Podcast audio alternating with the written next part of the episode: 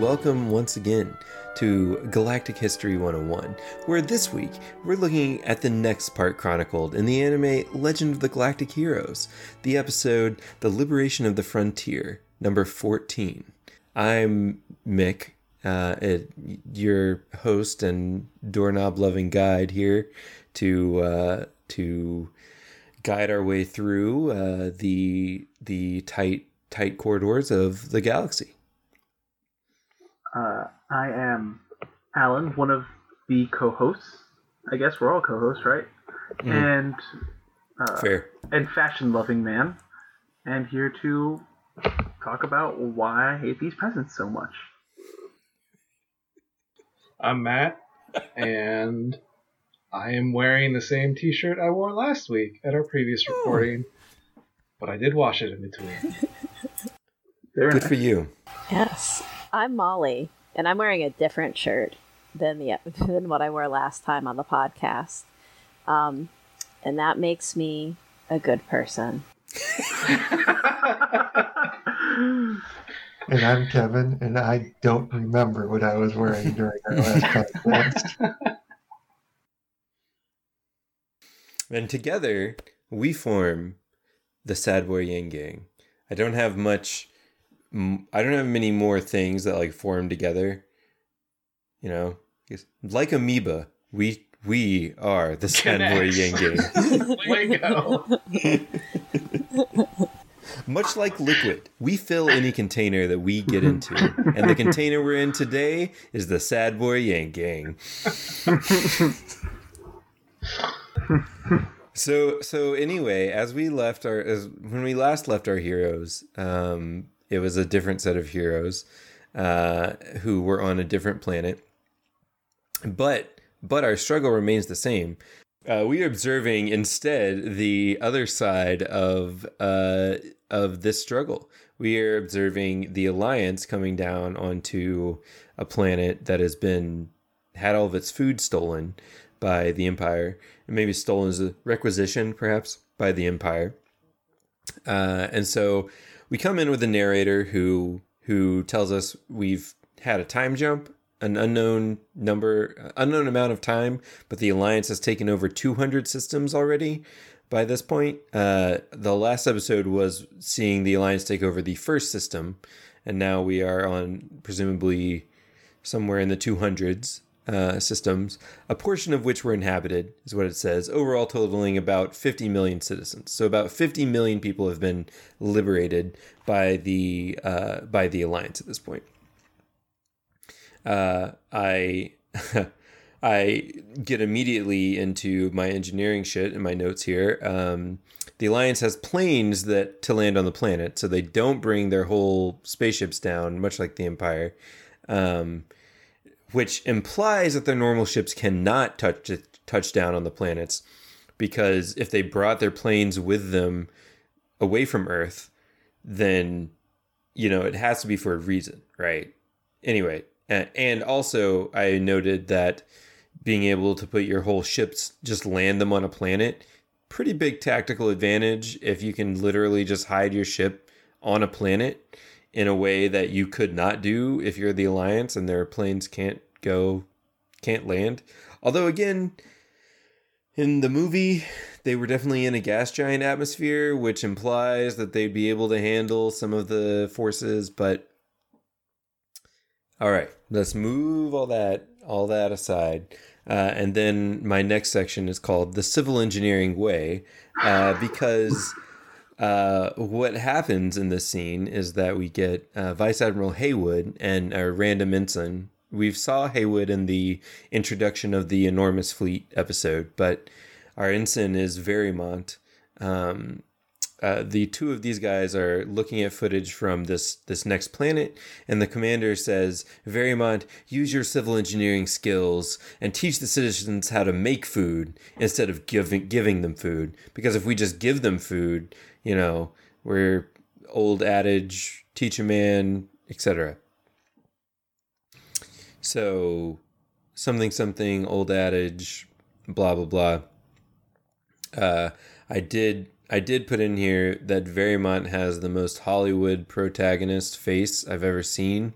I mean, he looks like fucking Ryan Reynolds over here, essentially. Maybe that's not the person I should reach for. I don't know. No, I think it is. Who? Okay. All right. That's good. That's good to know. I'm glad I got it. Got it in one. Uh, I mean, Not. I'm not talking about Haywood. I'm talking about yeah. That, there we go. Yeah. Leo, young Leo DiCaprio is who I was trying Yeah. to reach for. Yeah. yeah, that's a He better one. he is Leonardo DiCaprio from the Titanic, right there. Definitely. Um. It's good so. call. Thank you. Thank you. I'm glad that a month ago me knew what he was talking about. He was on point. that chin and the side part, very nice. Mm-hmm. I could I could only wish to have a part as good as his, you know. Same. Same.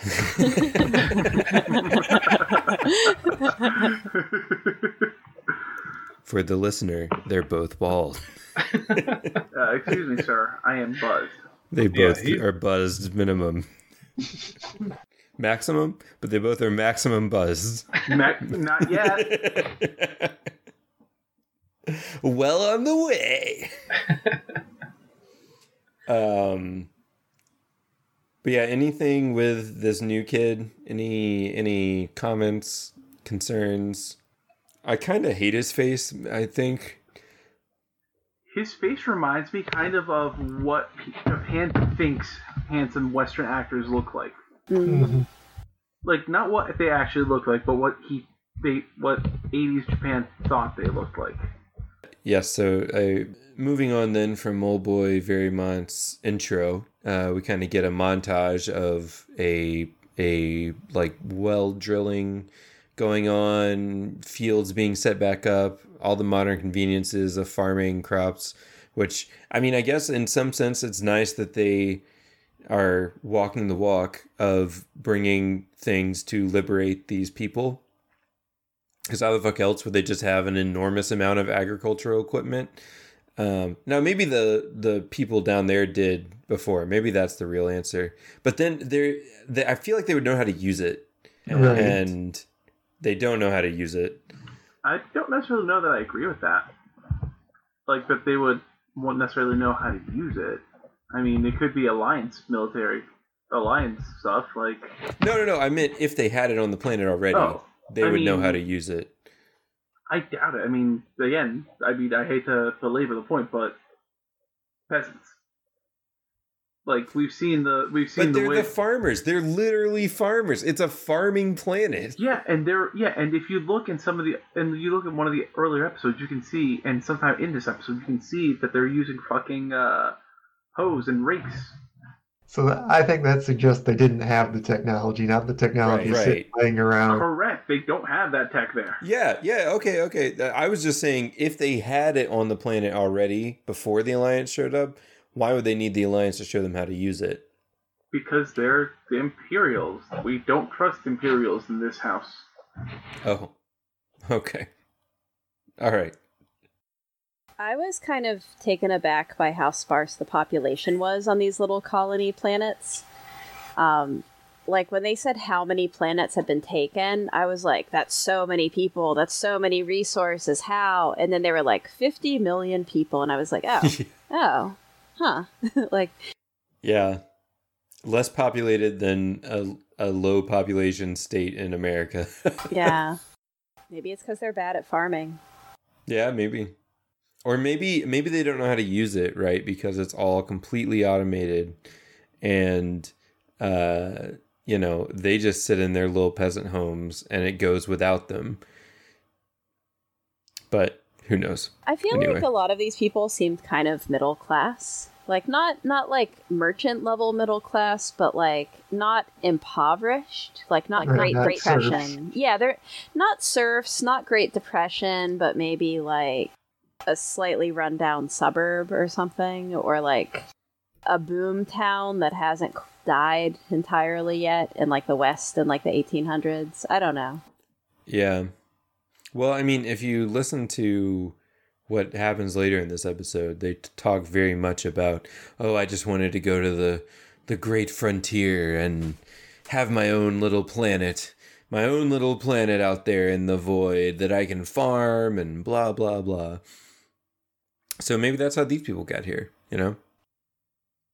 Uh, we get back here and we see again. This must be this has to be at least a week or five. Uh, in the future, Verimont's riding in a car with the older villager, who's the elder, and and the villager, the villager's daughter, uh, who's Therese. Um, and he's like, "Hey, you know, it's the Alliance. We came here to save you." Haha.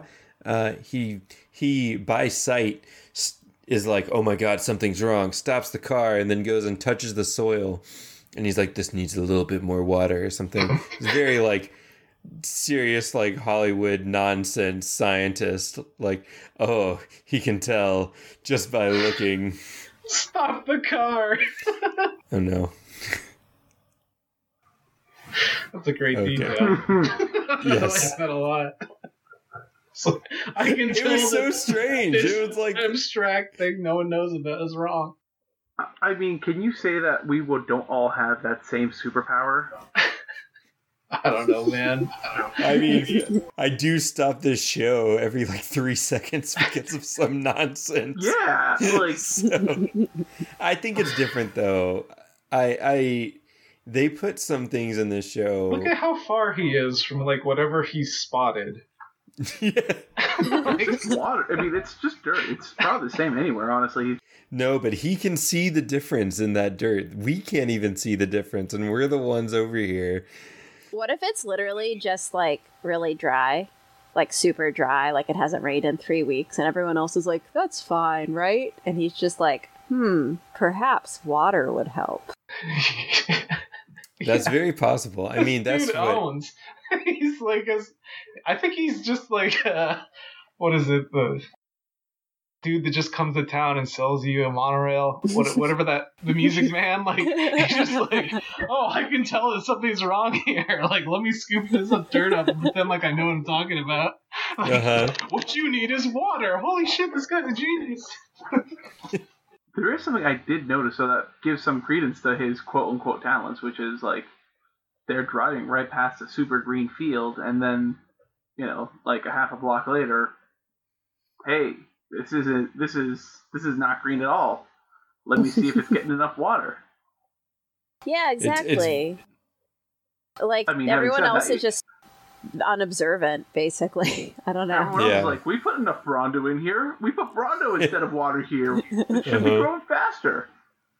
It's what plants crave. yeah. Um, and then uh, the he finds this out and he pulls out this like PS3 boomerang controller of a phone and uh, and radios back that he's like, we've got to increase the water at sector 5G or whatever the fuck sector he says. And the villager's like, wow, you really do care very much. You want to come to a party tonight? We're going to have a party to celebrate all of this. Um, something that I thought was amusing is he very specifically uh, invites only the villager and the driver, not the rest of the alliance. Like, sorry, they don't help out like Verimont does. Um, and Verimont's kind of like, uh, how do you have any food to have a party? Okay, though, we're we'll do it. That sounds good. And then we cut immediately to the party. But what was, what was It's a that? grand party. Like I was not expecting something of that scale. Me either. Like, Yeah, that's a it's- real big party.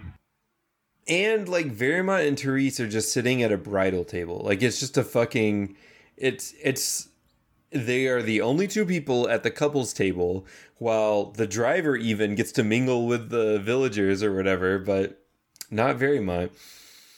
Um anyway, uh I keep switching between Verimont and Vermont and I don't know if that was Google autocorrecting me or if I didn't know, but anyway, uh, he is uncomfortable. He is like, "Why the fuck? What is this party? This is a large party. I shouldn't be here." Um, the driver though is like, "Hell yeah, this is fucking great. Let's go." Um, and Verimont kind of is like, "Okay, I'm out." And the elder is like, "Therese, you gotta follow him. You gotta follow him, daughter." So we go out there and we get the first of these conversations that pepper the rest of the episode. So Verimont's kind of like, in outside in the cold under the tree, uh, Therese is like, "Hey, it's me," and Verimont's like, "What? Did your dad come tell you to talk to me?" Oh, I understand. He's a shrewd guy, but she wants to fuck. So, or or Or or or as Molly notes here, is she savvy? Um, and I'm not sure really. I the show does not portray her as savvy. No, it does not. But it leads you to believe up until the point where he flat out asks her that she is just doing it out of shrewdness and practicality.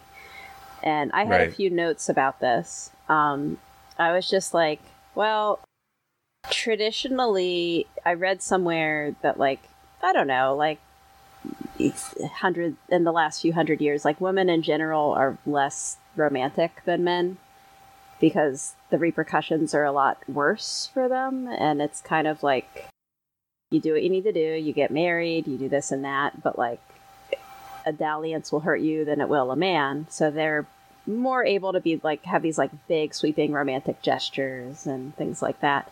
Not that like women weren't romantic but i was just like yes this makes a lot of sense. She absolutely should get in with this like this this guy and his military. And then she's just like oh how could you think that oh i'm embarrassed but i think i i do like you? Ho, ho, ho. and i'm just like is this real? Is this real? Is this not real? But yeah then they kind of portray her as like an idiot later so i don't know. Yeah.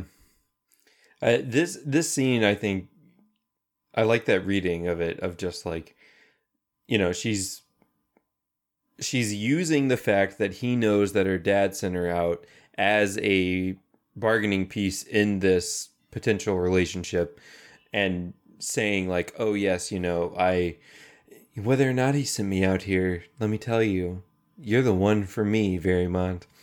and it, it could be both i mean it doesn't hurt that Yeah. he's like what japan thinks leonardo dicaprio is so like i mean it's not like she'd have to be cozy with someone who's ugly or old or anything like that so i don't know maybe she wants to have her her cake and eat it too it's just later on it kind of leads you to believe that she's sincere which i think is kind of the lazier of the writing options they could have gone with but it worked Yeah. for such like a this this the focus of the story is obviously elsewhere The overall story, at least. mm-hmm. obviously this I, I think that if we look at Verymont's story, which he tells us is like lifelong dream of inhab- inhabiting an uninhabited planet with a wife and kids. And Therese, again, either shrewdly or uh, uh, probably shrewdly, is like, that's been my dream too. Dot, dot, dot, dot, dot, dot, dot, dot. Um, she pretty much lives on an uninhabited planet. yeah. I mean, it's like, obviously, that's your dream. Here you are. yeah i think it's obviously not her story and so they went with Yes. what worked better for the main character in the story to her her character's detriment it's not like it's Yes. terrible it's just that's what i think happened I'd agree with that. Because, yeah, they definitely focus on Verymont's. And I mean, again, this is our, our this is our problem with the show every episode, right? Is the focus on, especially as it comes to relationships, the worst option from a writing standpoint by modern standards, at least. Um, and 80s is modern enough that that should have been the standard then too, to be clear. But, you know, I guess you can only ask for so much for like a one shot character. As far as You we know, know. you can, you can ask for more, Molly. You can ask for more. I asked for more. To be fair, none of these characters have much depth or yeah, that's Yeah. true too. it's just they're all Yeah. kind of throwaway. yeah, yeah. Verymont's most depth is that he's the king civil engineer who can tell when the dirt is dry and needs water. yeah. So we get we get a cut here to uh, rationing logistics. This is Reinhard's plan come to fruition, essentially. Uh, we cut to Iserlohn. Kazern is looking at the supply requests, um, which is an interesting thing, I thought. Uh, 90 days of rations for 50 million people, seeds for 200 edible plants. I that doesn't seem like that much, but maybe it's like enough seeds to cover a planet. 40 artificial protein plants, 60 hydroponics plants um, as like the minimum. Uh, the food rations alone would use 500 million tons of grain, and Iserlohn only has 70 million tons. Uh, Kazern calls up his boss, who's Lobos, and Lobos and fucking motherfucking piece of shit Fork are here. Uh, Kazern starts talking, but Lobos is like, well, those are excessive demands. Oh, well, let's call home. They'll send the food. Kazern's like, that's, are you sure? I mean, do we want supply lines to be that long? And Lobos is like, yeah, dude, it's the plan. Or sorry, Fork is like, yeah, dude, it's the plan. The Alliance has thought of this. I've thought of this as the creator of this plan. Kazern's like, okay, fucking whatever. The response that we all have to Fork's existence, and he he ends the scene hoping that Yang will live through this because this is too stupid of a war for Yang to die in. Which uh, Yang may argue all wars are too stupid for anyone to die in, but I agree with Kazern's point here because my god. Mm-hmm. Then we get uh, the return of our favorite characters, the High Council. Um, Labello's like, dude, we gotta end this war. It's so fucking expensive. And then the Lady Windsor disagrees, of course. Which I, whatever. She's wearing the same outfit as before. That's She her work outfit. Yeah, she's Yeah. like she and Matt, same She's same rich. page. She doesn't. ha- She doesn't watch anything. She has a. She has a different suit for every day of her life. It's a new suit every day. She burns the old one, Yeah. and it's just an identical, a closet full of identical power suits in the same shade of pink. She's the heir to the Windsor fortune, and she is part of the High Council of half of the entire known universe. Yep. I have a, I just have a note that says Hillary Clinton strongly disagrees because I forgot her name. The chairman approves military spending with no limit. No limit. Molly, do you believe? Do you believe that Chairman Windsor had girl power? yes, I believe she has girl power. Do you believe that Chairman Windsor effectively utilized girl power in an incredibly irresponsible invasion of the Empire? Um. So anyway, the chairman approves unlimited military spending. Real unlimited spending. Unlimited spending. Because otherwise, it will look bad. If, Right, if yeah. we don't give. what was that, Kevin? You Sorry. gotta support the troops. Ah, true. ah, true. hmm Support the troops with all of your soul. The optics, man, the optics. Trunicht adjusts his tie for this entire scene. He just he's there. he's adjusting it the whole time. He never stops. With the squinty sideways eyes, he's just like, hmm, hmm, hmm. He's just making sure he doesn't have to do shit. He's like, are enough people gonna support or go against this shit that I don't need to do anything? Yeah. He's like, "Can I ride the middle long enough that I can call this either a great war or a dumb war?" Yeah, right. I didn't want to do this. I I had no say in what went. You saw that I voted against this. Right. Um, then we cut to Yang, our first vision of Yang so far. I don't know how sad he is in here, but Moderate sad. moderate sad. He calls Uhanu to talk through uh, retreat, retreat logistics, retreat, retreat, retreat logistics. Um, uh, Yang's like, dude, we gotta, we, dude, we gotta get the fuck out of here. Like, I'm so, we're gonna fucking die, dude. We gotta get out of here. We gotta get out of here. Uh, and he says it enough times so that Ohana is like, okay, you're right, you're right. So Ohanu's like, I'll I'll cover Bukak. Bukak? Wait, who? It's just Bukak. Okay. So, uh, and then Yang's gonna try to convince Lobos, which is a bad idea because Fork's there. Nobody likes Fork. So then, uh, on Odin, uh, Reinhard gets a report basically of the uh, extremely long supply lines, and he's like, "All right, Kircheis, you gotta go blow that shit up." And then he just starts walking off. He's like, "Oh, this is my job. I gotta blow this shit up." But Reinhard's like, "Wait, wait, Kircheis. I know you care about people, and I don't want you to have to kill anyone. I want you to show on your face how much you hate my orders. this is what I'm trying to do. You need to give me a reaction when I tell you to deal to murder not only a whole bunch of alliance dudes but also food for a whole bunch of our citizens i need to see the anguish on your face kircheis and but kircheis refuses uh listen i can't do delivery like reinhard can okay Reinhard said all that shit I just said in four words. It's to win, Kircheis. But I'm telling you, I'm telling you Reinhard's feelings. You can't see his face right now. You're just listening to us talk. I I think it's like a, a sequel to last episode's look. Mm. Like he was That's looking true. at him last episode to see how he would react, and he like didn't react. He was super stoic, and now he's like, "All right, fuck it, Kircheis. hmm This is why I'm doing it, dude. Like you understand, right? You're okay with this?" but Kirky was just like, No response. do He's anything." like, don't freeze me out, man. I know you hate it. Just tell me that you hate it. I can't live like this.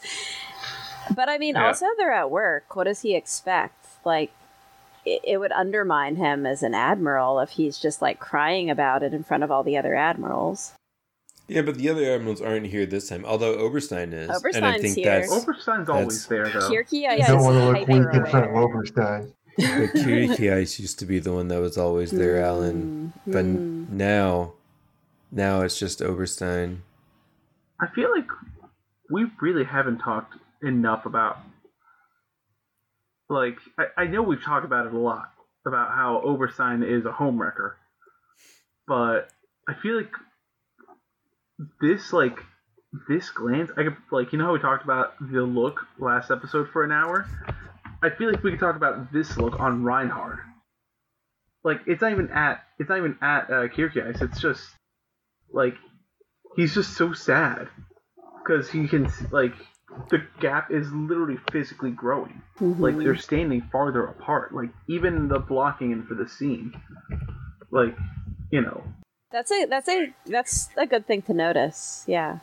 So like not just like where they were standing. So like if you compare, I would have to actually bust out the bust out the tape measure, but where they were standing in this scene compared to last episode with the look, like that's even farther. Like it's not a huge distance farther, but it's farther, and in between that distance, guess who? Oberstein. Oberstein. Yeah, I mean, there's one that pink ass chair is dope AF. No, Um, but two, uh, totally. I think that everything that has happened since the episode where Oberstein was a literal homewrecker has been in the margins in some ways. Like that it hasn't been the focus of the episodes. And so we get these looks and then we talk about them for quite a while because uh, that's basically all they're giving us. But it is showing stuff even in the the short amount of time that that they are happening. But yes, um, I I don't even know. Yes, Oberstein is the homewrecker. Reinhard is inviting him further and further in. You know, Reinhard is not making efforts to bridge this gap that's growing. He is saying, you know what, Oberstein, you're fucking right. Let's starve all of our citizens and murder the people who are trying to help them. That's 100% correct.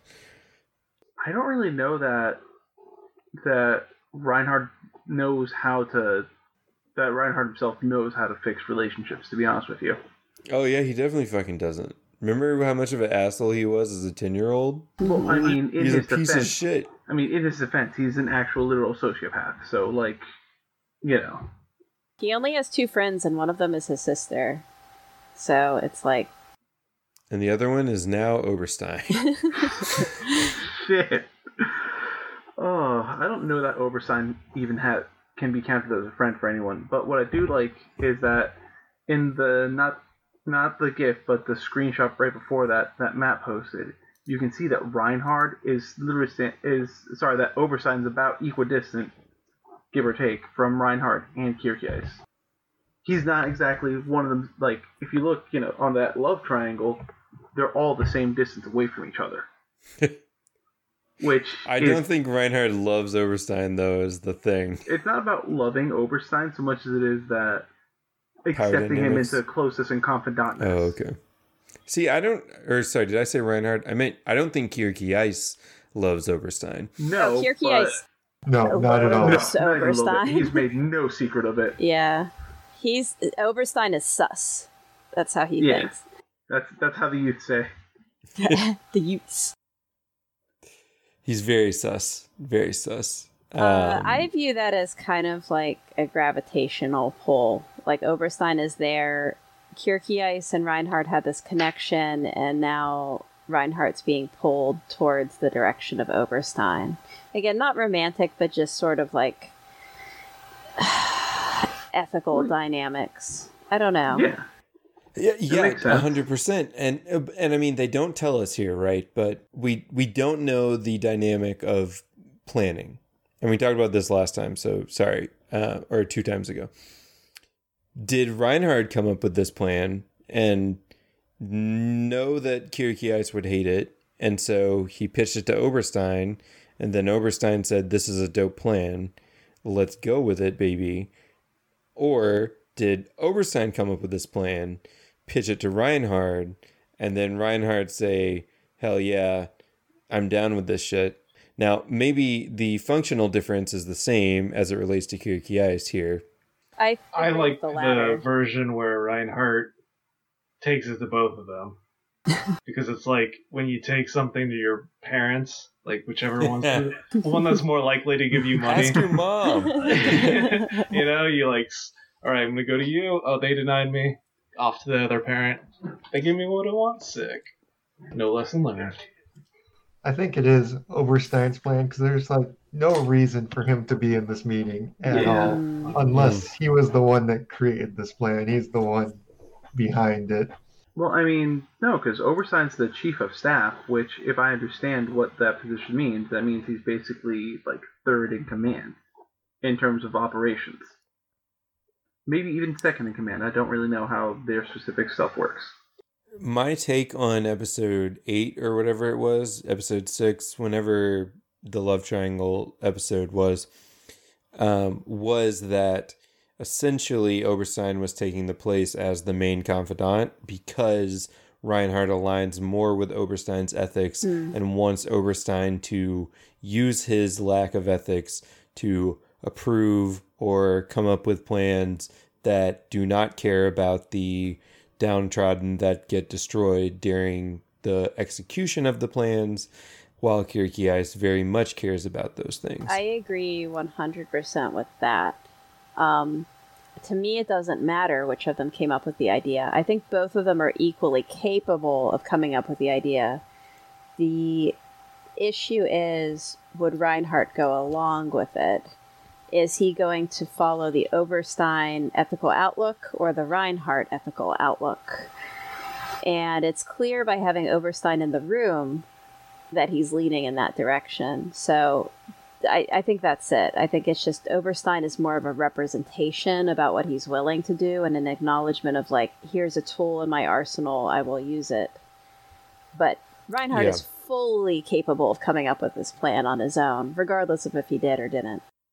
A hundred percent, yeah. I, I again, I think that functionally, it doesn't matter who came up with the plan Mhm. because by putting Oberstein in the position to be his conscience and say, "Yep, that's an okay plan," results matter more than consequences. Mhm. He's gonna do that. Yeah. But he can't. but but uh, I think the tool comment is not our previous conversation about tool, but using tools within an arsenal comment now applies to Kircheis in a way that it did not before Oberstein came along. And this scene is using Kircheis as a tool instead of using Kircheis as a confidant, which makes him no better than I don't know whom. I was trying to come up with a name and I had nothing. Bad man. Bad man. I hope I hope that Oberstein doesn't start viewing Kircheis as a hindrance or something that he needs to like intentionally separate Reinhard from. I mean, not to speculate too much in the future because I know some people have seen it, but I haven't, and I don't know. I like Oberstein, but he's capable of some things, so I don't know. Well, so far, Right. Kircheis hasn't seen some resisted. What was that? So far, Kircheis hasn't like resisted or been a problem. Like Mhm. he's just been like, okay, orders are orders. Yeah. It's So true. wouldn't really That's- need to at this point. I, I, mean, guess that's also like a professionalism thing. Like, I'm sorry, I didn't mean to cut you off. Mom. no, no. That's I think that's that's right. You go ahead. Okay. Uh, yeah, I mean, it's a professionalism thing. Like, he hasn't t- been given any orders by Oversight. He's been given orders by by Reinhard, who is his boss. Like, it's not just a workplace thing; it's also a military thing. And I mean, yes, just because they're in love and have been together for ten years, if not longer, doesn't mean that you know, like, you, you you still got to do what the boss tells you. To an extent, I also feel though Oberstein in one of these screenshots even calls out. Oh, it wasn't in one of these. I thought it was. He calls out that, um, or it was in my notes. That's where it was. Uh, Oberstein notes that Ice hates this way of fighting. Mm-hmm. Which again, there's no there's no verbal response here from Ice. He he by all professionalism standards fully accepts and is like I'm going to go do this job. But you know, obviously Reinhard can read him at this point to know that he hates it. Um, or really doesn't even have to read him. He knows before he tells him that he's going to hate it you know, and then Oberstein is here with his cold, clear cybernetic eyes to confirm um, via presumably vital signs and uh, and Your pupils dilated. You must hate Uh-huh. this, Kirky. I have played back this scenario 783,000 times, and each time we can see that Kircheis's pupils dilate exactly 0.01 centimeters, which determines that that Kircheis dislikes this way of fighting. I mean, not to bring up Orson Scott Card yet again, but in Speaker for the Dead, there is a kid with cybernetic eyes, Olhado, and he does that. He literally will record things and people and then play it back, and he can pick up on these like little details. But I don't think he needs to do that. I think Oberstein Yeah, is think looking at right. Reinhard's reaction to Kircheis and is connecting the dots that way. I think Kircheis is doing a pretty good job of just being very stoic. But then Reinhard's just like, listen, buddy, we just made out two nights ago and you were crying about this. I know you hate it. And like, just tell me that you hate it. It's fine. And then Kircheis is like, there's literally another person in the room. Please just be chill. Leave me alone for now, please, sir. But Reinhard also laid his, his cards on the table in front of Oberstein. Whatever you tell me, Kirky I thought Ice you will were gonna say also know. else.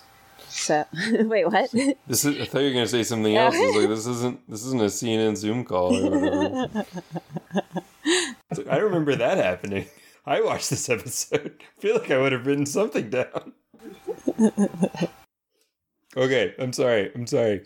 He laid his cards on the table. the scene where uh Oberstein was like listen get Kirky in here. I need to he needs to know this too. And then Reinhard's like listen by now you have to know what my relationship is like with Kirky you can just say it in front of me and I'll tell him. I will literally tell him because there are no secrets behind us.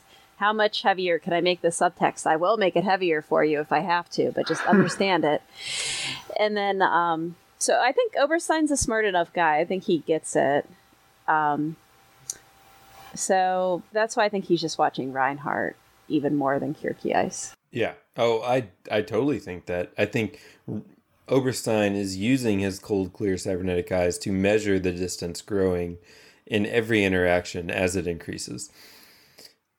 He records it. He's just like, ah, yes, an extra 0.5 centimeters today. Perfect. My plan is going just according to plan. No, it's too much. No, it's too much emotion. Too for- for emotional. Okay. Um. Anyway, yes. Anything else here that we want to hit? Um. It's very regarding- sad. Like it's such a sad look. Like Reinhard looks so sad. Reinhard has gotten things to where he where he has by ambition and Kircheis's help, and he is now his ambition is outpacing the ability for Kircheis to help him, and so we're here. Also, we're going straight Machiavelli. Like that's the only. Po- I mean, once you go into scorched earth, like how much, how much less, how much, you know, uh, how much more can you step back from being Machiavelli once you're doing scorched earth on literal millions of civilians? It's true. Yeah, that's that's where you end up. My boy Uh, Nicola but would be proud. apparently, this was still the best plan, though. You know, again, both of these plans are so bad for all of the individuals. Oh yeah. Oh oh yeah. Yeah yeah yeah. Fucking peasants. Yeah. Whether they're soldiers or peasants, they all get fucked. I mean, soldiers were peasants, and they will be again. the Alliance could have just stayed home. I don't know. Yeah. No. But Right, They that's have won, like it's But they would have won an election. Exactly. true. It's That's true. We cut back to it in this episode with the politicians. Yeah. You know? Yeah. They're like, okay, this was a bad idea. We look like idiots though if we back out, so let's just pretend like everything's going great till the election.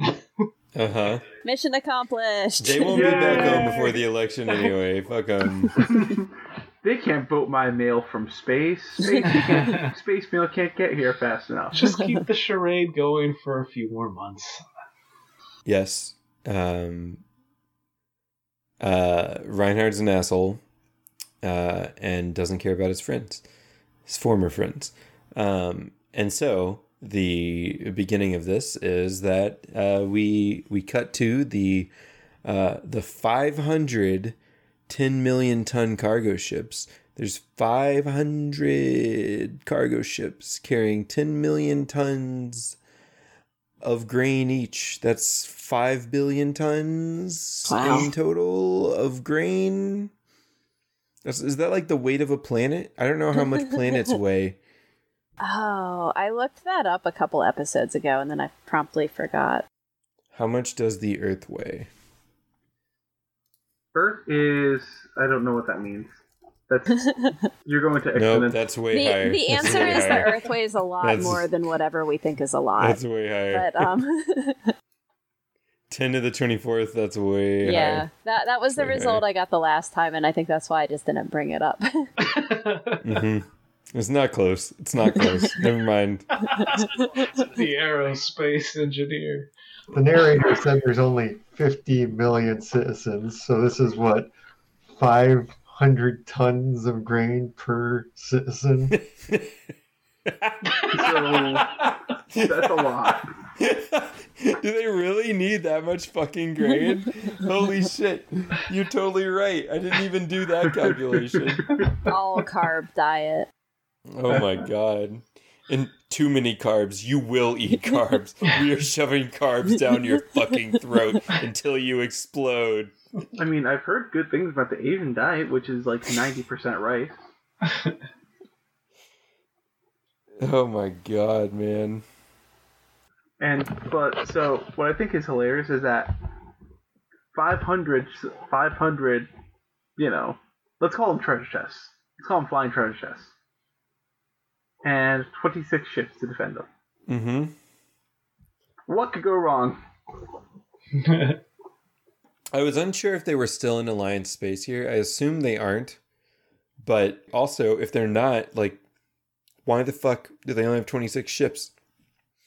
Anyway, uh, yeah, so as we have slightly alluded to here, Kircheis shows up with a big ass fleet, blows them all the fuck up, just real quick. Everything goes really fast. Uh, Yang Yang finds out what's happening, and he's like, "Shit, we were too late to retreat." Uh, the the the ship above the planet that Verimont's on gets the word directly from our favorite boy, Fork, that they have to procure food on site because not only do they no longer have any food for the citizens, they don't have any food for themselves. So get fucking excited and go steal all the food from the citizens that's left. So not only we it is so wild how it so quickly changes from Liberation Army to Get Fucked Army. So I just sent you. A, so I just sent you everyone a screenshot. Uh, our fleet's transport fleet is under attack by the Imperial fleet. So here's the question: Is this just one of all of the fleets? Like, are all seven fleets are that got dispatched getting one of these? And then they all got fucked. Yeah. Oh. or That's is this interesting. just the one fleet, one transport fleet for all seven fleets? They might they might have just not gone broad enough in like naming things correctly because what would you call the overall fleet? Our military entire combined military force. I feel like you could call that a fleet though, you I know. think I, fr- I think a flotilla maybe. I have no idea navy terms, my friend. So anyway, uh yes, uh, if they are using fleet in the same way as they use it literally two words later in the sentence, it would imply that it is only Yang's fleet worth of 500 5 billion tons of grain. That's 500 for every person. Which you know what? Honestly, let's be real here. The uh, the the Free Planets Alliance has shown that they're so bad at everything that it that this is why it's an actual question instead of just being being like, oh, it's probably a TL no issue. Like They- I they legitimately think have- that is dumb. But also, I feel like Fork elevates these things. God, he sucks so much. So anyway, we go back down. We've now zoomed out, and we're gonna zoom right back in to Old Verymont, where uh, all the Alliance soldiers are breaking into the Elder's place to find the food, tearing apart drywall. Which, like, really, were they storing food in the drywall? They How gave did them they a lot fucking of do that? grain. They had to Yeah. store it somewhere. True. Mhm. uh, Verymont's like, no, you can't take these people's grain. He just gets, you know, bowled over. They storm in. Um, they're like, we know you had a party. And the elder's like, oh, betrayed by you, Verymont, the man who I've given my daughter to already. and Verymont's like, it wasn't me, because it was the driver. Um, And Verymont's like, you motherfucker, and starts beating him up. But the driver's like, what the fuck, dude? You're an Alliance soldier. Why do you even care about these stupid fucking citizens? No one cares about the other side's individuals. We've been trained against that, sir.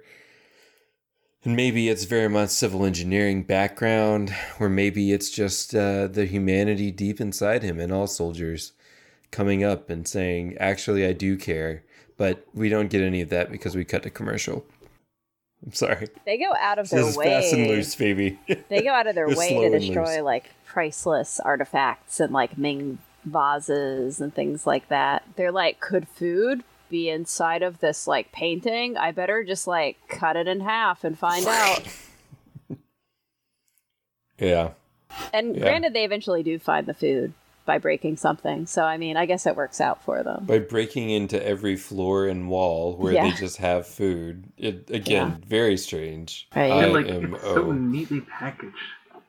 Yeah. Yeah. I mean, it makes sense. you don't Um, want to get the space critters to get to get into it. Yeah. It was very smart of the peasants to store some extra food away. Yeah. Totally. Too bad it didn't work out for them. Taken from them once. yeah. Mhm. Yeah. They were like, Like, well, fuck, fuck this. Yeah.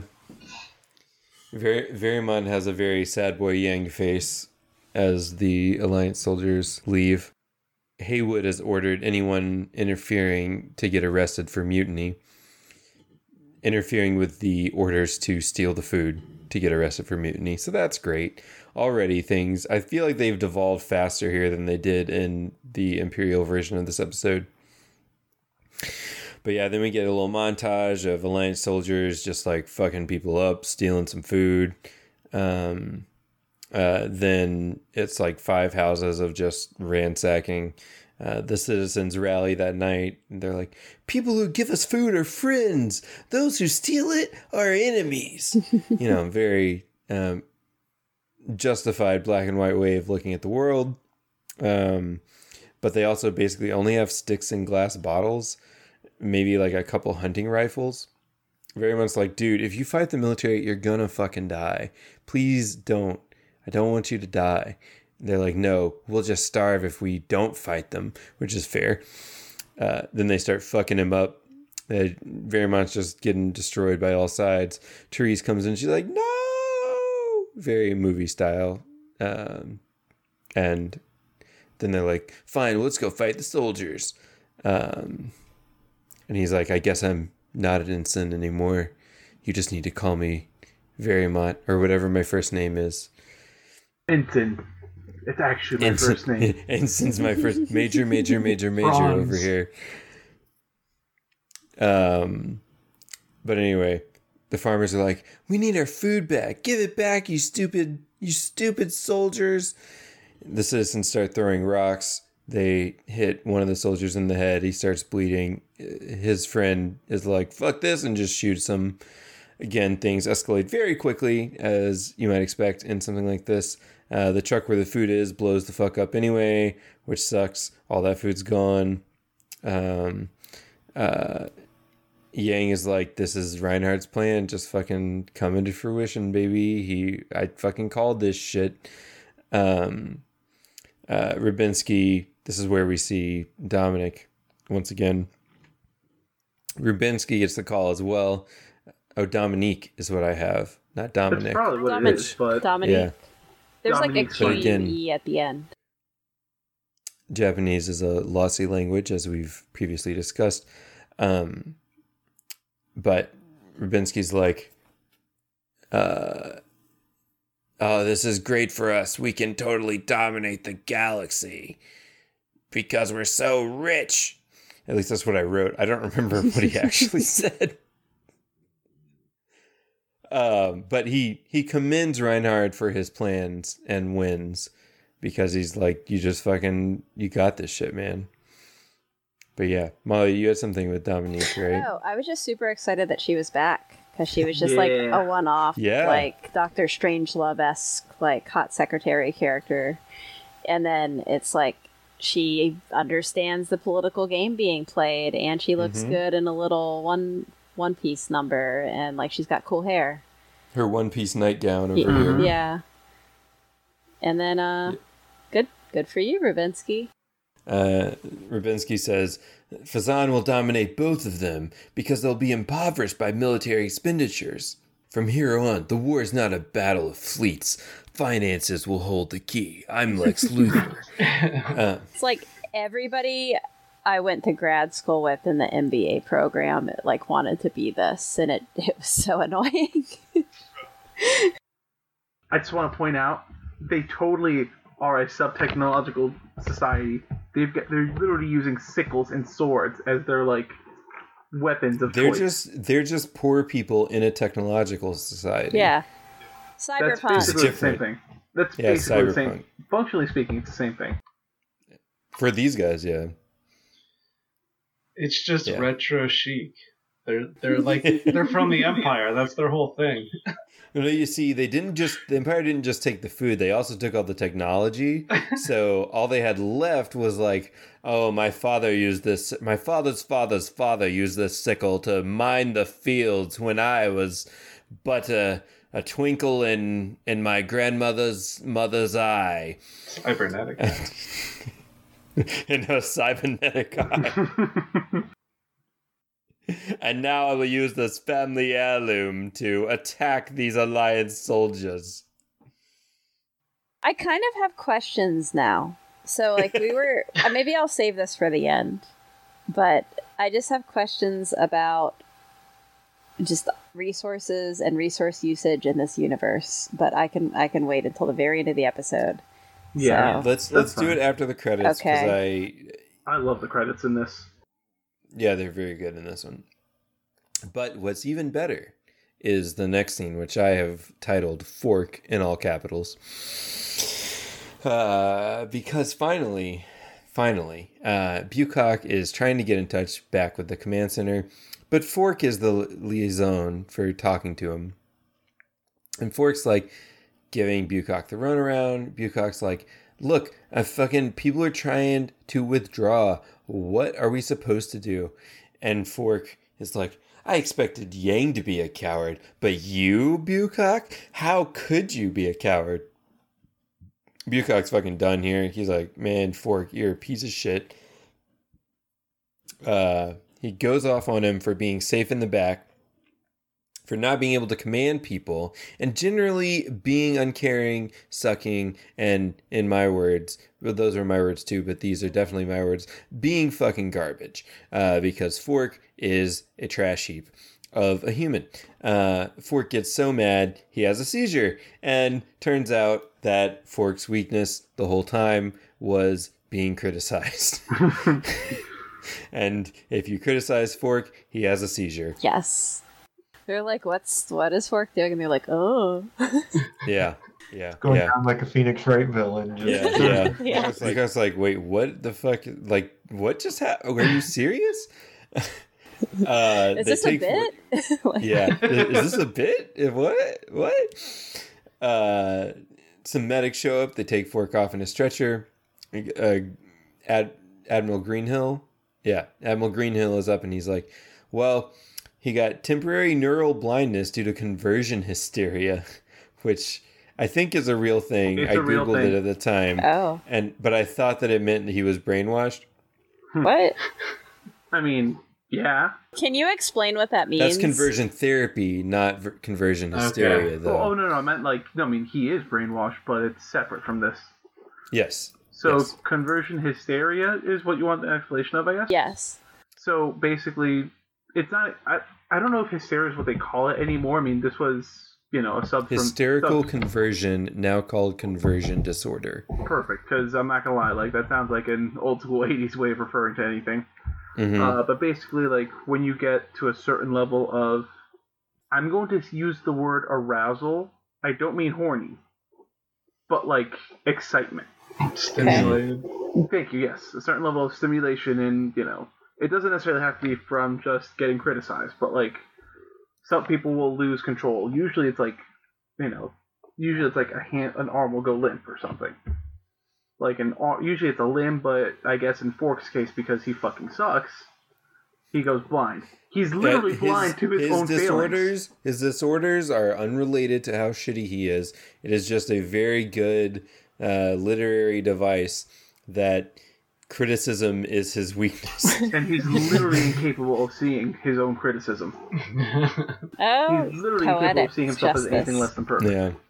His It's brain like just poetry. Checks out like, nope, not accepting this failure. Yes. Uh, and he passes out and has to be taken away. And uh, Greenhill lets, or sorry, Fork will probably be put on leave.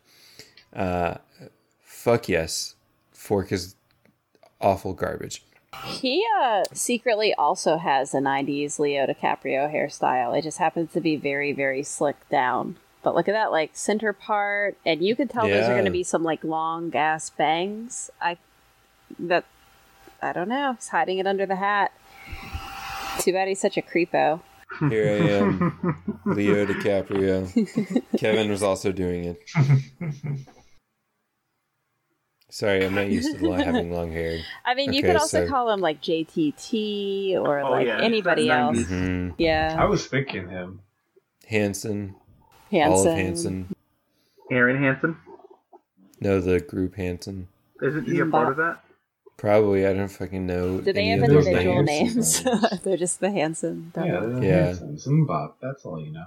None of them have an identity outside of the group, so Right. I'm sorry, Hanson brothers. The price of fame is me disparaging you on a podcast that no one will listen to. There's no Uh, malicious intent we're going to be against number one. Hanson. on we're gonna be number one on The anime Hanson brothers are actually going to be a big fan, and they're going to be like, "Damn, you know." And yes, I just called them the Hanson brothers as a singular entity. I mean, They're at like least in the pro- They're like in the process of typing out a tweet that's like, guys, you should check out this podcast. Here's this line like, No! To be clear, we all have the utmost respect for the group Hanson. Um, they Oh, yeah, gave us no, so like- much joy in the 90s. Big fan of your one song, guys. They Mhm. actually made some pretty not terrible music Yeah, in the late yeah. 90s and Mhm. early 2000s as well. Yeah. I the only like- song I've heard is Mbob. Yep. Actually, I had their tape, but I didn't. The only song I remember is Mbob. Yep.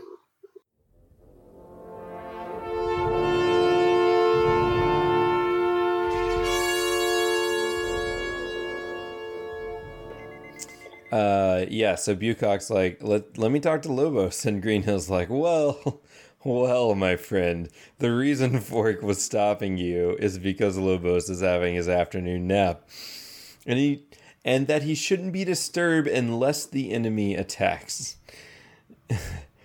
Bucock tells Greenhill to tell Lobos that Bucock was concerned if he was having pleasant dreams.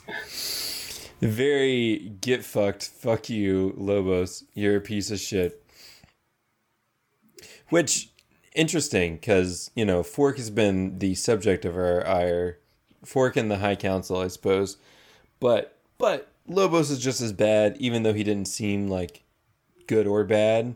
There wasn't like a conceited effort by Siddelay to tell Yang that Lobos sucked too. But I mean, Lobos is. I, I guess it was implied in the sense that Fork was Lobos's right hand man, and Lobos didn't care. You know. hmm Anyway, fucking Very like taking a Donald nap. Trump note, Yeah, right? Like, don't disturb him. He's on his uh, his afternoon nap. he's watching Fox He News. can't Leave be interrupted right now. I mean, you could make the argument that having a that taking a nap and making sure that you get adequate rest is something that leads to. Nope, you can just go in one of those booths and get a whole You day could make sleep. that argument. That's right. No need Yeah, for naps. No excuse. Now the the alliance has less less good technology because their ships cannot land on planets. Right? So they might not have super napping. Right, right. That's what I'm getting at, right? Like is Super Nap Imperial only? They should We've capture only seen it some on the. Imperial side. Ah, Yeah. yeah, that's right. Because because because our boys, uh, Mm-hmm. Pop our boys. The veteran and the rookie. We know them as our boys, uh, whatever their names were Yeah. in that later episode where they were drawn differently and questionable. Are they even the same boys or was that a different set of boys? Who knows? Who knows? But our boys, our boys in the nap pods. Um, Why don't Yeah. they like try to capture a ship and just steal the technology? They did capture a ship. That's literally they literally Trojan horse their way Yeah, into you Iserlohn. that's true, and they had they've had No multiple excuse for them. ships. I mean, They should the- have nap tech. They probably Yeah. have the tanks, Yeah, but you know, Maybe it's the um it's the pleasure of sleeping. You know, Yeah. you're not full after you use the nap tank. only admirals are allowed to dream. Wow. Wow. It gets too deep. Not for the common man. about that. And that's totally something that would happen in this cyberfuck, cyberfuck, cyberpunk future hell of. That's what I was trying to say. Of uh of this world, even though it's not that cyberpunk, it's there with corporations. You know, you've got Windsor here, fucking us up still, with girl power. um. So anyway, we cut back down to the planet. Uh, oh, oh, we did learn his first name. It's Franz. I guess. who Vermont? Yes. Yes. Vermont? Verymont's first name is Franz. You sure it's not? Z. I wrote Franz It's because I said Franz tries to title. tame him and square the tank, but uh, Therese stops him from doing so because the tank would run over him. uh, and Verymont's like, "We should go. We should leave and go to that deserted planet." But then there's an explosion, and it's an explosion of the manor, and and then we hit the credits, and we get, I think this is our second during credits scene. Mhm. I love the during credit scenes, as I've stated in the past. Uh, it remains true here. Uh, there's some rough stuff going on. Uh, the main house is on fire because the tank is shooting at it. Uh, it's pretty fucked up. Uh, the narrator's like, uh, what I wrote here is talks us through the usage and discarding of citizens. Um, and we get a just hard to look at in some ways shot of this big ass fire uh, going on. Reinhard directs his admirals to attack the alliance with full strength. We've reached the end of the scorched earth plan and are beginning the uh, scorched ship plan. Um, they all drink a glass of champagne, throw their glasses on the ground, uh, and the narrator tells us that on October 10th, Reinhard leads his attack. Oh, and this will actually tell us the differential. August 24th is when the Alliance kicked off the invasion. From August 24th until now, October 10th. So that is what, month and a half to two months of wow, those crops grew really fucking fast. They took over 200 systems really fucking fast. Uh, about a month and a half, and Reinhard's plan comes to fruition. So, very exciting. So I want to cut in here. Uh, this is probably the second like big love scene that we've seen. So I definitely saw the the part with the tank specifically. So like where where Ensign Major decides to just hop in front of the tank and then Therese just tackles him out of the way and whatnot. Uh, this is basically just a recreation, the actual straight recreation of of uh, Reinhard and Reinhard and Kircheis's, you know, love story down the hill. Like they even stand on top of a, you know, they even stand on top of, you know, in the middle of nowhere, making googly eyes at each other, talking about how they want to go away. I feel like this is not as in depth as It's that. not as in depth No, because they're the main you. characters, but you know, like for But being for I being would put one, this on par with the love that they tried to show in the previous episode between what was that guy's name? Fuck. not Kemp, not Developed Jordan. wise, but I think Not you're saying that the scene setup is very similar. Yeah, that's kind of what I'm getting at. Like they're trying to like, like holding hands and Yeah. moonlight, kind of. This is the peasants' version of wanting to take over the entire empire. correct. This is the highest they can go. Yeah. yeah. They know their place. God. It's so sad. Do you think uh, her dad still made the right decision and kind of pushing her towards Franz? Her dad is basically the broke ass version of Reinhard and Annerose's dad. Well, didn't Yeah. he need the money? So wasn't he broke ass? Uh, he didn't have a choice to accept the money. I mean, Oh, when okay. the Emperor Was of the his Galaxy tells was his you, logic? He Got it. said, Yeah. "I, whether or not I took the money, they were going to take her anyway, so I might as well take the money." Yeah. This was more Which- of a deliberate, like, intentional move, just a proactive move on his part. yeah, like it's not straight up selling into sex slavery, but it's if you want to use her as a sex slave, I'm not looking. I think that it, it's a little different. I think he was Well, trying like- to. He's a lifeboat. Get my daughter out of here. Yeah. yeah. I I think there's some of that. I think there's some of like, hey, if you take the empire, like maybe not everyone went in. I assume as Kessler did in the previous episode to say, hey, nobleman, you make the decision. I bet you some of these people came down and they said, we're taking all your fucking food, so get excited. And if that happened here, right? Like this this elder of the town is like, well shit, fuck the empire. I guess they are abandoning us forever. Like f- fuck this. You know. So if he's trying to get in with the alliance by doing this, right? If he's saying if he's thinking the alliance will actually save us and win this war, I can see the logic. Yeah. I mean, But- I was thinking, like, it, it backfired a little bit because he invited them to the party, which let them know he had food. But on the other hand, they basically kicked down every single person's door. So maybe that part would have happened either way. Yeah. and then his daughter has at least a chance. I don't know.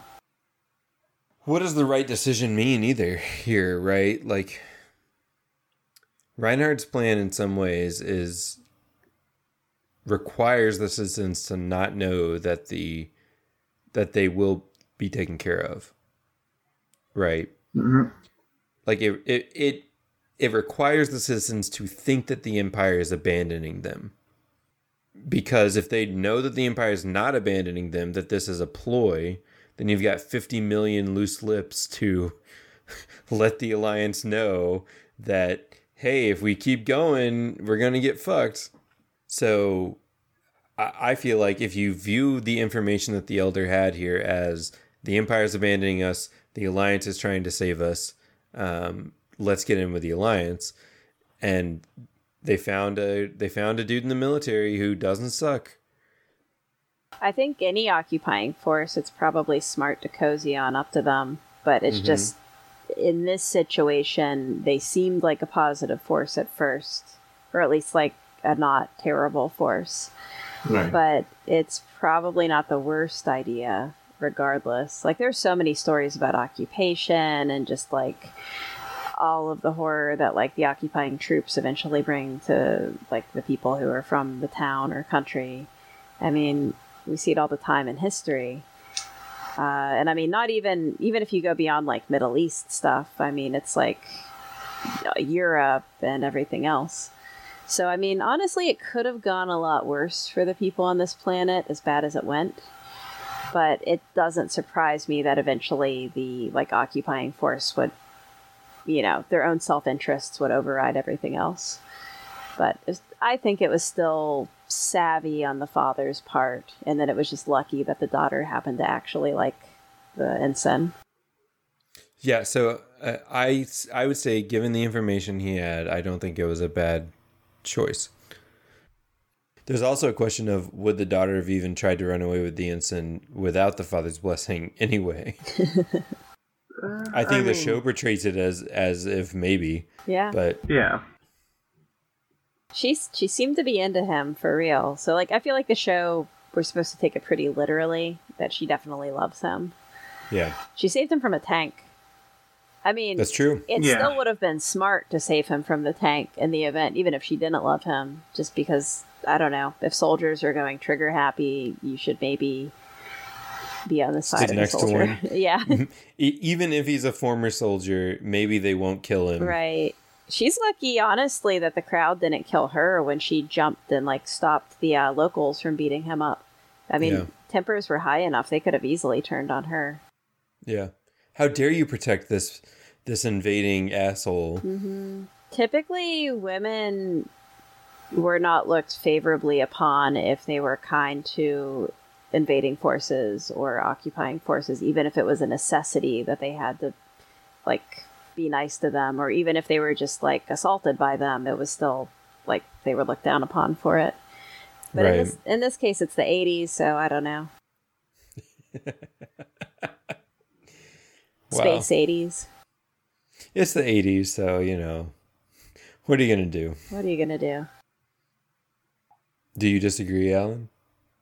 Kind of, eh, because of so there's an alternate there's an alternate translation for uh for the line that the dad had that I'm putting into the chat, which is it was for this that I gave my daughter to you. Ah, And Yeah. like when you have that in there, like it's one of those is it the right thing? Is it the correct thing? Morally, not even a little bit, but is it the thing that might help? And Yeah. great, cool. No, I think uh, that's true. I think the dad was very practical. Like he was he's a politician after all, right? Yeah, but it's just I don't know, like it like when he the the alternate the alternate translation of it that some of that some other places have is just like yeah, no, it's not just a hey, my daughter gonna be friends with you. It's no, no, no, no, no. My daughter is a prostitute and I am her pimp. Yeah. I mean, I I would argue that was there as the subtext anyway. That's what we've been talking about when we Well, talk man, about but it, I mean, right? it goes from sub to full is kind of what I'm saying. And it just works out because Vermont is a good guy. Yeah, Mm-hmm. I mean, it's also just political reality. I, I talked about it already. I'm watching Rain right now, and everything is just like, oh, I love him, but for the Alliance, I must do this because I represent Scotland. And, you know, it's just the reality of the situation, I guess. Like I said earlier, you can't always afford to be romantic. You have to be practical sometimes. Um, it's one of those things where, like, I think Alan's right, but then I also think like in this situation, it was the smart thing to do. It is a smart thing to do. It's Yeah. just we, I just also feel like we need to acknowledge that you know it's incredibly fucked up to do, Oh yeah, yeah, and like that, especially that you know at some point it actually becomes that's it goes from being sub to full text. So I think the the question I would ask you though is like whether or not it's fucked up to do, that's not what you asked us. Did the dad make the right decision? If we embrace that him doing the fucked up thing is part of the realities of the situation, my point is that I think he did the right thing if you accept that as a shitty elder father in this past future version of uh, society, you're going to give your daughter away. And if you give your daughter away to the occupying port force as a potential way to keep the occupying force from fucking your entire town shit up, is or is not that the right thing to do? So what I'm hearing is that this is an argument between do I have cold cyber, cold clear cybernetic eyes or do I have bright red hair? and the heart of a Yes. poet. um, I Or also just think sentimental or womanly Sentimental. or whatever it was. That's right. Um, What's I- what's the like socialism meme? Uh, you say that you're a socialist, but I see that you participate in society. Curious. Curious. I am very intelligent. right. uh, also, I do think the subtext does turn into real text, but I do think that the father at least probably kept it subtext only in his discussions with his daughter. Like, I, it feels like he probably took her her feelings into consideration a little bit because we don't have a scene that's like explicitly spelled out where it's like you're gonna you're gonna flirt with a soldier you're gonna like fuck him and then maybe we'll get to keep our place like it seemed she does she doesn't give off that vibe she seems She kind of like maintains innocence, I think, Yeah. here in this Yeah. situation. I agree. I, but I think it could have gone full explicit if things had gone differently and maybe she wasn't into it but yeah. I think the the writing is kind of like, oh, how romantic, and it's like, but it's also the '80s, so I don't know. It's the I- answer to everything.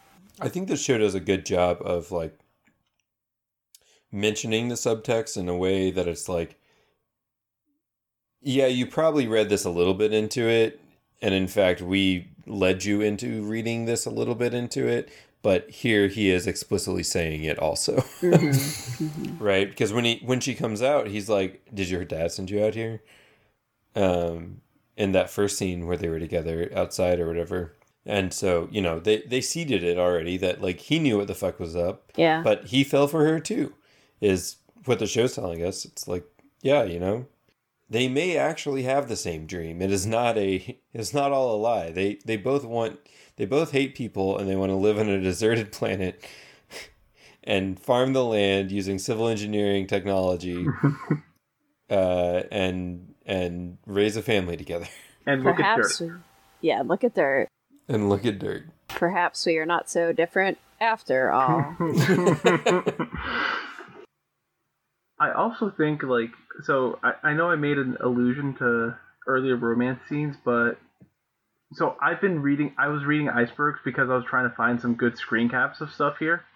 they do. Like- they do have a lot of good animated gifs. They have it's a good really Tumblr. good animated gifs. Like I was that reading like the uh the Queer reading Uh, of the show. yeah. queer reading? Wow. Yeah. Yeah. which it's I a mean Tumblr. let's be real here. I mean you, you could call it a queer reading or you could just call it a regular reading.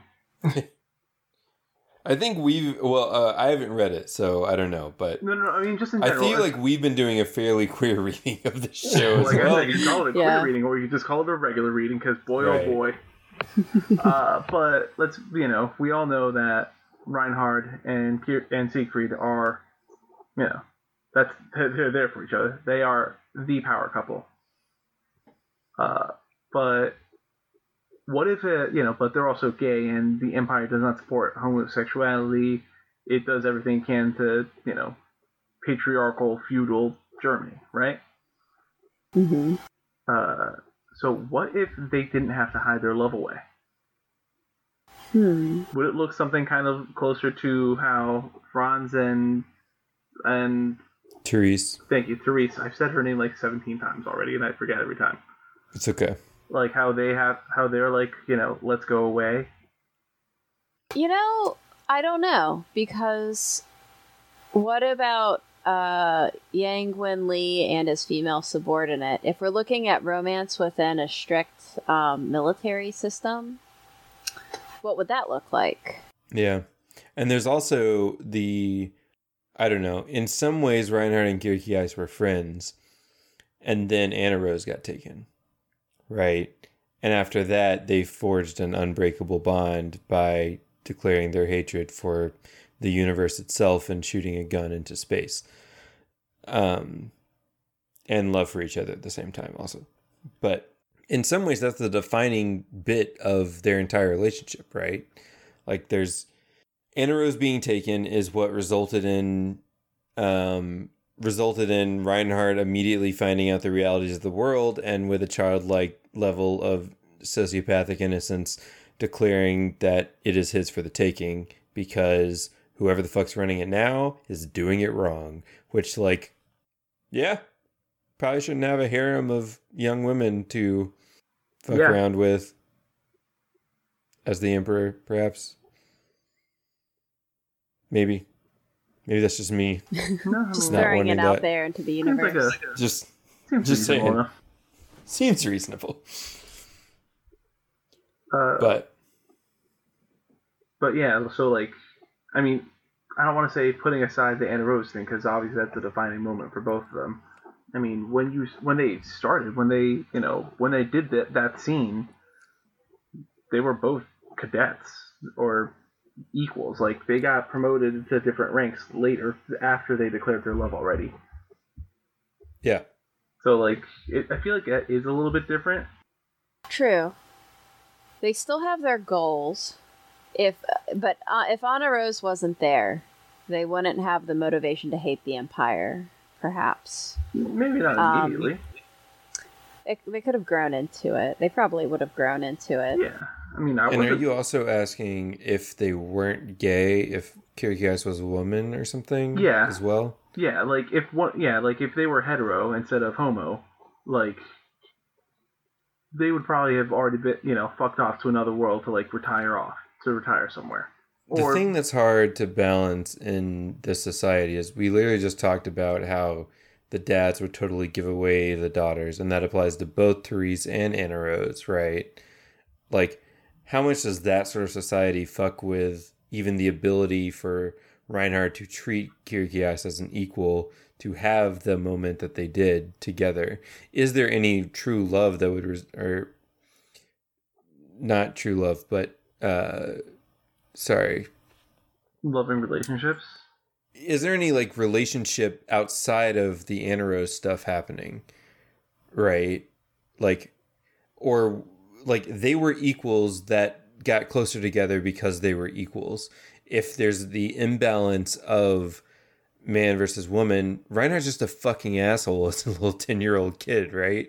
Like, how much does that even progress? You would have had to have that scene at a younger age before he hits puberty, I think, for it to work. Mhm. Because then he would still maybe respect Kierkegaard. Now we're back to fucking, uh, oh my god, I can't really can't remember their names. Uh, Kessler and No, uh, uh, Rosa Versailles, oh, Oscar and Oscar and Uh, Andre. Oscar and Andre. Yeah. Yeah. Oscar! yeah. Yeah. oh god. Now I'm just thinking of like Reinhard, just like, Siegfried. Yeah. it would be- it would be the if every episode ended with Siegfried, I love you so much, but I can't tell you. Siegfried.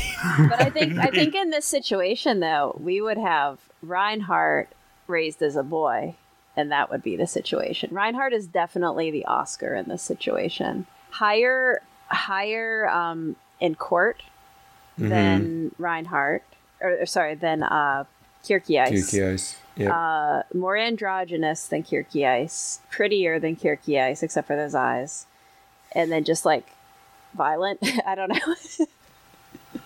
Has Yeah. goals in life that don't revolve around like I don't know romance and Reinhard. stuff. Yeah, because because I mean that's a that's an interesting. I don't know. It's an interesting point, I guess. Um, but but I think that it so fundamentally changes everything about their relationship that it's hard to even talk through. hmm Well, I mean, I don't necessarily mean that they need to be, you know, in a hetero couple, but like, so like something I've noticed is that, like, if you look, they the the show shows a lot about, you know, it goes into every different aspect of everything, right? So like, it's not just the fleet battles; it's also the one-on-one individual, you know, decisions. The guys making the decisions, the fucking planning of the making of the decisions the planning of the after you make the decision, loading a box into a ship, like it goes every single level of everything, right? So I feel like that's just showing. This is just another way of showing, you know, uh, trying to apply that same logic to relationships of showing different levels of relationship or different types of relationship, I guess. I think you can definitely view this. Well, this is definitely showing a couple levels, right? It's like the star-crossed lovers, the Alliance, and the Imperials. Um, these people never would have found each other if the uh, Alliance did not decide to invade the Empire for an election, and the Empire did not decide to steal all of the food from every planet as a tactic for uh, dealing with the Alliance right? How many of this kind of story are happening all over the empire right now? We're seeing one look into it, and you know, presumably there's tons of elders who are trying to get in with the with the occupying force by offering their daughters to random soldiers, right? Like, I think that's a very easy leap to make from what we're shown here to knowing how large scale this invasion is and that there's 30 million fucking alliance dudes to only 50 million imperial citizens right now is an interesting scale difference. It's very close in terms of that those numbers, right? Mhm. Um, Ensign's Ensign's not a really high rank either, though. Too right, like potentially he's the highest rank on this planet, or at least he's obviously the one doing the most to help them. So maybe rank doesn't consider here. There is some level of the elder is making this decision because uh, Ensign Verimont is actually putting in the work to help them. He's a know, specialist. Right. This is the level of the elder is not caring about rank. The elder is saying, you know, I actually care about effort. You are putting in effort here. I am not purely politically looking at this. I am not offering my daughter to the commander of the fleet. I'm offering my daughter to you because you're the one on the ground here for the last week growing these crops for us and making it so we don't fucking die. right? Like there's there's some interesting there's some interesting political dynamics there in that he's not aiming for the top uh, gunbuster. He is Mm, instead uh, he is instead saying, "I care that you are an individual. You as an individual are using your skills as to their highest extent. Your ability to look at ground and tell if it's dry to help our planet. You know, like you know, there's there's something there, right? Um, but trying to draw a comparison with the with the relationship between Kierkegaard and Reinhard is, or trying to say, could Kierkegaard and Reinhard's maybe this is a better way to phrase it, could Kierkegaard and Reinhard's relationship ever look like this if it was a more hetero relationship, or even if it wasn't a more hetero relationship? Um, is there ever a world where uh, they can just be in love instead of being tied to Reinhard's ambition? And in my opinion, there's a perhaps sad look at Kierkegaard's love for Reinhard as actually a love for Reinhard's ambition and not a love for Reinhard himself. Oh, Ooh. that's a spicy take. That's yeah. That's a hot I got take. there. I got to this hot take. Can you explain why you think Reinhard likes his ambition more than him? I think that Kircheis likes Reinhard's ambition more because the moment where we see, and I'm not saying that that Kircheis doesn't like Reinhard either, but right, but I think that Kircheis fell in love with Reinhard's ambition f- because Reinhard's ambition is so all-consuming, so large of a, you know, uh, what when you're 16 or however old they were. Um, I don't know how old they were actually when the shoot into the sky scene happened. Still 10? 15, No, 16? no, no. They were they were at least like young teen to mid teen by Yeah. then, right? 16 sounds about Let's just go with 16. But they're only like 21 at the beginning of the show. and they've been together for 10 years. Right, right. So call it 15, Okay, call it so- 16. 15, 16, right? W When that happens, like the ambition of saying, I'm going to go from the lowest of low noble caste, who basically doesn't fucking matter at all, equivalent to the highest of the merchant class, um, to emperor as my goal, right? Like, that's just, as a whole, that is like, that becomes all encompassing if you're serious about it right?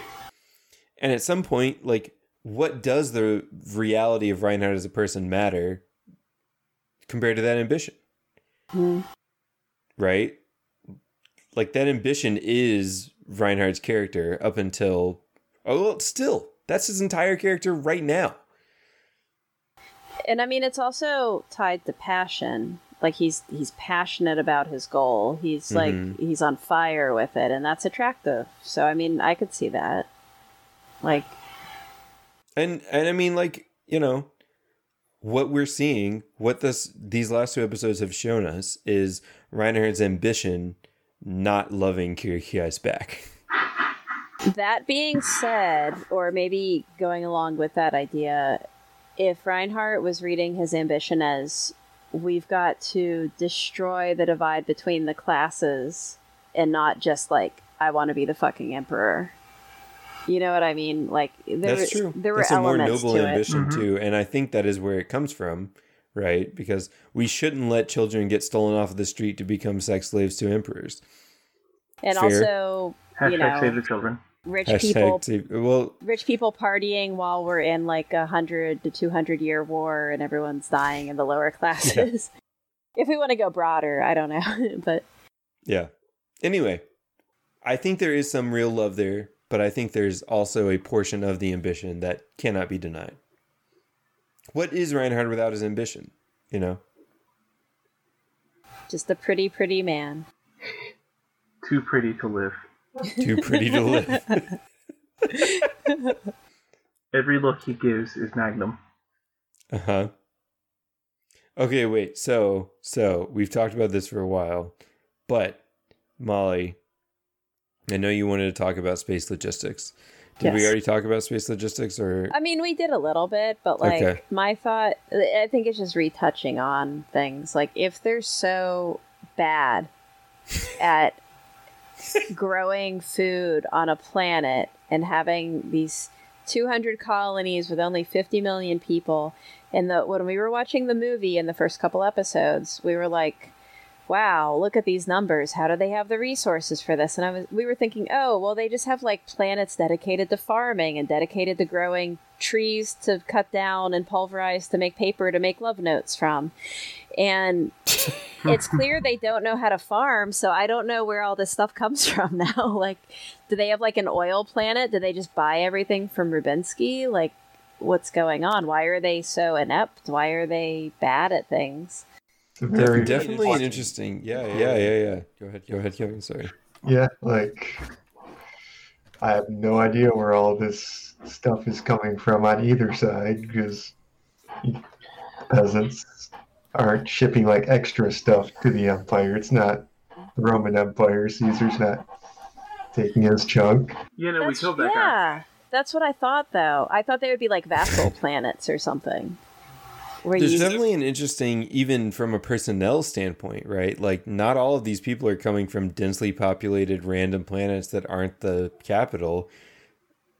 Like, if there's only 200 systems and 50 mil people, and the entire Alliance fleet right now is 30 mil, if we assume the same density about the Alliance, I mean, it can't be that two thirds of the population of all of these random planets from the alliance are are making up that military, right? Like the I, d- I don't know that we've gotten population density in the home worlds.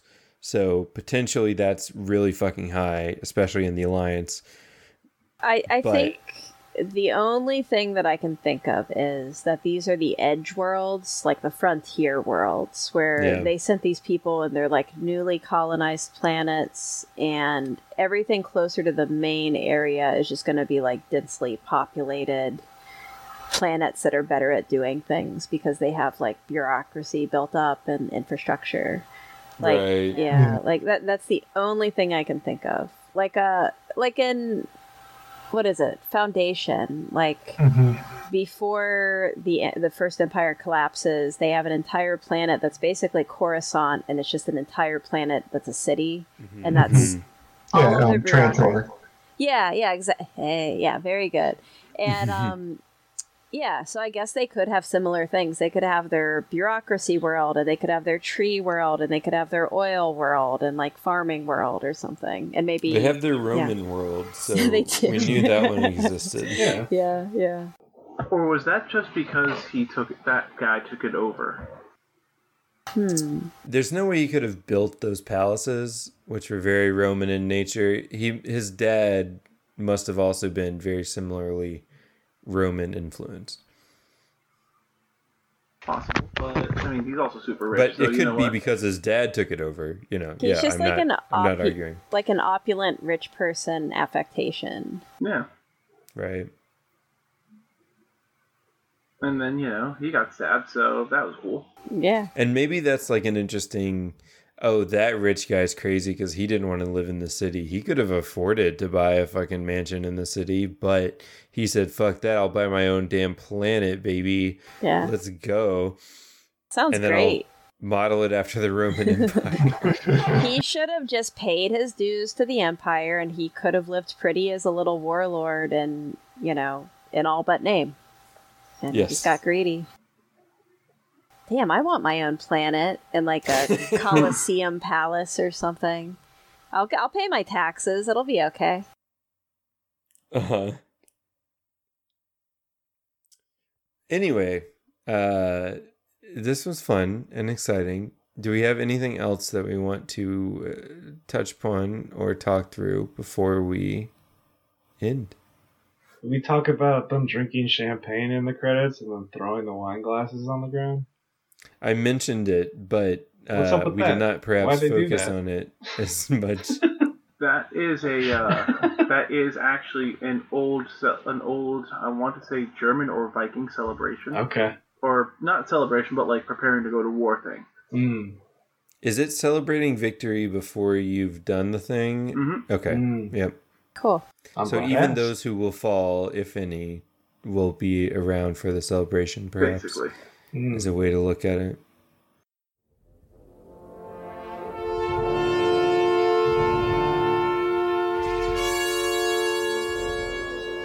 Well, thank you all for listening to us talk about nonsense and some things that are slightly less than nonsense. At least literally fun to listen to, I hope. if you've made it into whatever episode we're on now, then I would expect that you have had at least some amount of fun. And if not, please stop listening for your own sake.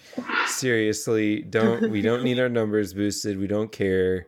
Just if you're not having fun, just stop. All right? It's too much. It's too much for anyone to just listen to us for no reason. But if you if you like us, then please continue. Yes. You don't don't stop if you like us. Unless you want to, I guess. Anyway, Do whatever you want. do it do whatever you want but if it's listening to us and you're not having fun i would rather you not i don't want you to start hating us because you're just like hate listening to us that's my main that's my main thing You know what? I, I, I would prefer them to hate listen to us. You know what? I will say this. Uh, I would disagree with you, Matt. The only exception being Hanson. Mm. Hanson you should hate listen to us. Or non-hanson listen listeners if you want to hate listen to us you have matt's approval and i will accept that as a reason to hate listen to us. But i would prefer it if you did not hate listen to us for your own sanity. But if you've already given up on that which is fair and uh to to to to while to to t yol uh 2020 um then how would you say it how would you say it Maybe just say it instead of abbreviating it. Never. I refuse. Um, thank you for, for being there for us and really till like 2024 when this episode comes out. So thanks. Love you. Bye. Goodbye. See you. Have a good night. Love you, Hanson. Thanks for listening, Hanson. Hanson should watch more anime 2020.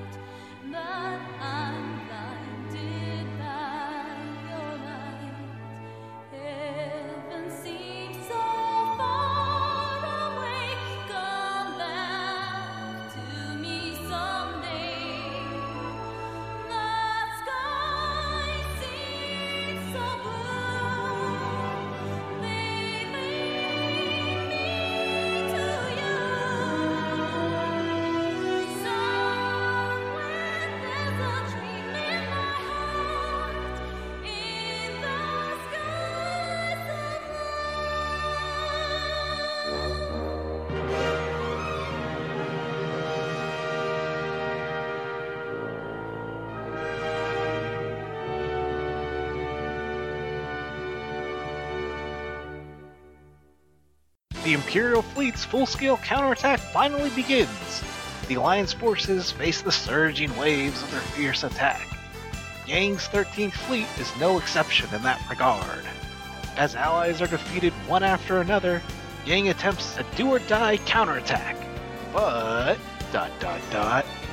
Next time on Galactic History 101, Episode 15, The Battle of Amlitzer.